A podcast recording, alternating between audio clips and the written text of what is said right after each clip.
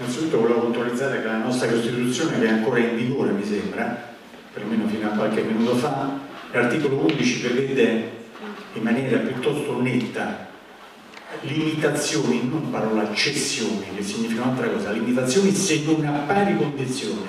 Attenzione, quindi la parola cessione non è prevista dalla nostra Costituzione, questo sia chiarissimo, a meno che non sia stata cambiata, ma mi sembra che chi ha provato a cambiarla insomma, ha fatto una fine un po' insomma.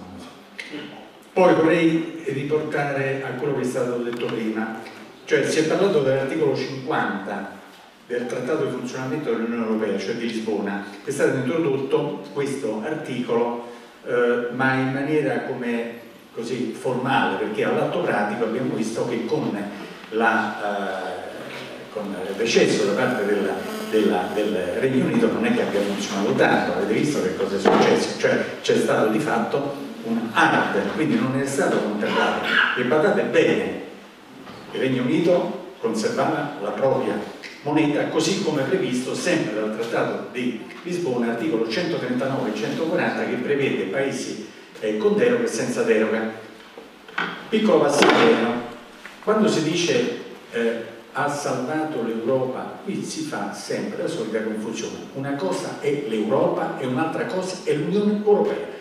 La, il Regno Unito non è uscito dall'Europa, attenzione, è uscito dall'Unione Europea, che è un trattato, è una cosa ben diversa.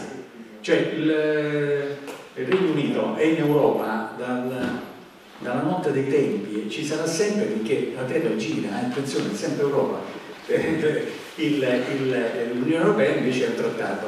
Questo trattato, sappiate, che è stato firmato il 7 novembre, il 7 febbraio, scusate, del 92. Perché? Perché fu la diretta conseguenza della caduta del muro di Berlino avuta, eh, che avvenne il 9 di novembre dell'89 e fu un compromesso fra Kohl e Mitterrand, questo, in evoluzione al Trattato di Roma. Quindi pri prima di allora mi sembra che non ci si sparava più da tanto, quindi dire che ah, grazie all'Unione Europea non ci siamo sparati mi sembra un po' una forzatura. Diciamo. Ma, ma non si chiama Unione Europea, Unione Europea è un'altra cosa, la comunità economica europea del 25 marzo del 57 firmata nella sala dell'Orazio e Curiazzi a Roma è una cosa completamente diversa rispetto all'Unione Europea. l'Unione Europea è il mercato unico che è un'altra cosa, è un'evoluzione ve lo dico non da parlamentare ma da docente di politica economica di questa università attenzione e col 7 di febbraio del 92 noi abbiamo firmato un accordo che ha rivoluzionato il modello economico previsto dalla nostra Costituzione. La nostra Costituzione ha un modello economico insito.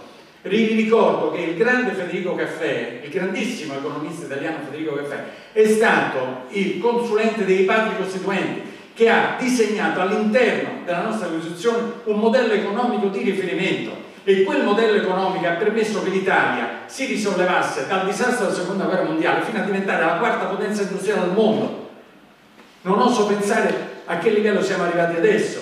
Ora, quando si consente, articolo, ripeto, 139 e 140 di Lisbona, cioè la possibilità di convivere all'interno di un mercato unico che non è mai stato realizzato, di paesi con la propria valuta e altri con euro, e guarda caso che tutti questi paesi che si avvalgono dell'articolo 139 e 140, cioè la possibilità di mantenere la propria moneta, sono paesi ex est perché sono serviti alla Germania, signori, di avere dei paesi con una grandissima competitività all'interno del, del, del mercato comune. Questo è il vero problema. Guardate, se effettivamente si voleva fare un'integrazione, non doveva essere e prendere una moneta unica, l'euro, ai fini di una integrazione, ma doveva essere il complemento finale, doveva essere il ciliegino sulla torta a un'effettiva integrazione. Cosa abbiamo integrato? Ma voi lo sapete, che sempre da, dal 7 febbraio 92 noi a oggi sono passati la bellezza di 28 anni ancora non siamo riusciti nell'ambito dell'Unione Europea a fare le stesse aliquote IVA per gli stessi beni merceologici ma se io vado da Palermo a Milano le aliquote sono le stesse. Ma se io vado da Milano e vado a Monaco o vado a Madrid o a Bruxelles o a Parigi le aliquote sono diverse. E stiamo parlando ancora di mercato unico stiamo parlando dove è tantissima altra ma questa è la cosa più evidente e più logica più, più, più, più banale. E come si può pensare di fare un mercato unico con una legislazione del lavoro completamente diversa con una legislazione fiscale completamente diversa, con tutta una eh, legislazione diversa ma di 180 gradi, abbiamo dei sistemi amministrativi diversi, hanno preso una moneta unica affinché questo servisse per aggregare, mentre invece, ripeto, doveva essere l'elemento finale integrazione. Ma questo è avvenuto, lo sapete perché? Perché da quel 9, mi piacciono le date, 9 novembre dell'89, quando cadde sto benedetto muro di Berlino, al giorno in cui noi abbiamo avuto in tasca effettivamente la moneta euro, che è il primo gennaio del 2002, riguardo ai cambi irrevocabili con decorrenza il primo gennaio 99, perché noi l'euro ce l'abbiamo il primo gennaio 99 come cambi fissi, ma tecnicamente in tasca. In Germania ci sono stati due cancellieri, uno Kohl e l'altro Schröder marginale, l'ultimo. In Francia ci sono stati due presidenti, uno eh, Mitterrand e l'altro Chirac. In Italia nello stesso periodo 14 presidenti del Consiglio sono andati su a farsi dare pacche sulle spalle, non hanno capito niente, questo è il problema noi abbiamo avuto una persona che, che non, non ha problemi a fare il nome e cognome, il quale era innamorato d'Europa. E come sapete, quando uno è innamorato fa la più grande stupidaggine della propria vita. Lo sapete? Questo signore era Ciampi che a qualsiasi costo dovevamo entrare. Invece dovevamo valutare effettivamente, preventivamente, attenzione, preventivamente, quali effetti nell'economia italiana avrebbe avuto questo cambiamento radicale del modello. Perché a quel punto avremmo dovuto dire, altre fermi, aspettiamo un anno, aspettiamo due anni, aspettiamo tre anni, diamo anche noi, visto che siamo la seconda impresa manifatturiera. I tedeschi nel 2001 erano i malati d'Europa, lo sapete come sono riusciti a modo loro a risolverlo? Con le svalutazioni salariali, Fassina ha perfettamente ragione, la competitività all'interno dell'area euro passa dalla svalutazione salariale, lo paghiamo noi e ce ne siamo accorti, ce ne siamo. È la stessa cosa, quello è fatto. Quindi che cosa significa? Che noi non abbiamo fatto i nostri interessi. Vi faccio una domanda provocatoria.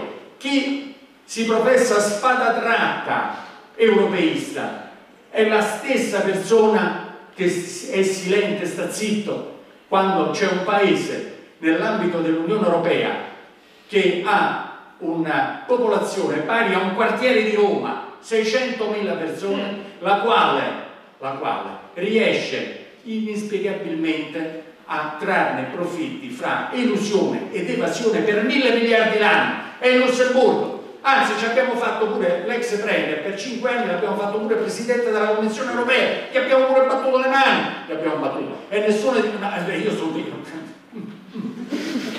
siamo in università siamo in università va bene? Ecco e qui non ha detto niente nessuno. E poi ultima cosa perché mi sta qua tutto il la formazione del processo dell'Unione Europea, non dell'Europa, dell'Unione Europea, avviene con una sospensione vergognosa della democrazia. Questo è quello, il punto focale. Non esiste democrazia, vengono bypassati i parlamenti nazionali. In Italia non ci sono più due camere, è il sistema tricamerale, lo sapete, dove la, la Camera e il Senato sono le, le, le, le, due camere basse, molto basse.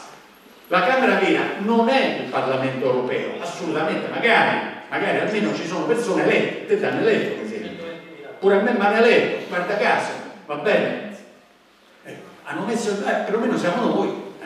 No, la terza Camera, che sarebbe poi la prima Camera, cioè quella che detta alle altre due, è composta dalla Commissione europea e dal Consiglio eh, europeo questi sono quelli che dettano e ci dicono quello che dobbiamo fare e quello che non dobbiamo fare. Ma se permettete, sempre quella benedetta Costituzione che quando sono entrato in quest'aula ancora era in vigore, dice che la sovranità appartiene al popolo, appartiene a noi. Queste sono persone che si avvalgono di poteri che non gli abbiamo dato. Questo è il vero problema di democrazia. Allora, è questo che vogliamo, è questo che non vogliamo. Mi dispiace, diventa una dittatura economica e non ho difficoltà nel dire che noi abbiamo di fatto dato la possibilità alla Germania di vincere di fatto la terza guerra mondiale per, fortuna economica senza neanche sparare un colpo di cerbottano solo e esclusivamente perché ci siamo piegati non abbiamo fatto gli interessi nazionali. Ma voi pensate che gli altri non fanno gli interessi nazionali? I francesi non fanno i loro interessi. Noi non riusciamo a comprare neanche un chiosco di giornali in Francia. Qui si sono comprati tutto sono venuti in Italia e l'hanno considerato un outlet a cielo aperto dove si vengono a fare la spesa a buon mercato. E i governi sono stati silenti. Quando si dice ah ma quelli sono andati in Albania è grazie al cavolo sono in Albania non fa parte dell'Unione Europea li pagano a, a, a, non so quanto gli danno è evidente. Hanno fatto come i tedeschi con le varie riforme arse praticamente a, noi, a voi vi sta bene i cittadini italiani che per poter essere eh, far parte dell'Unione dell Europea avere dei contratti da 450-500 euro al mese vi sta bene? no a me non mi sta bene prima Fasino aveva ragione quando ha detto è stata annientata una, una, la, la, la classe media italiana è stata uccisa è quella che mandava avanti la baracca in Italia, va bene? E poi questa benedetta banca centrale non è una banca centrale, perché una banca centrale deve essere prestatrice di ultima istanza, così come fanno tutte le banche centrali del mondo, se no non sei una banca centrale. Scusate, mi sono sfocato, ma lo penso veramente. E poi alla fine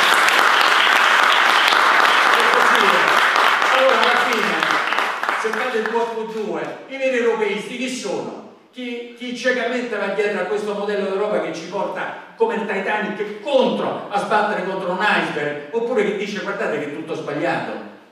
Sta a voi la risposta. Vi ringrazio.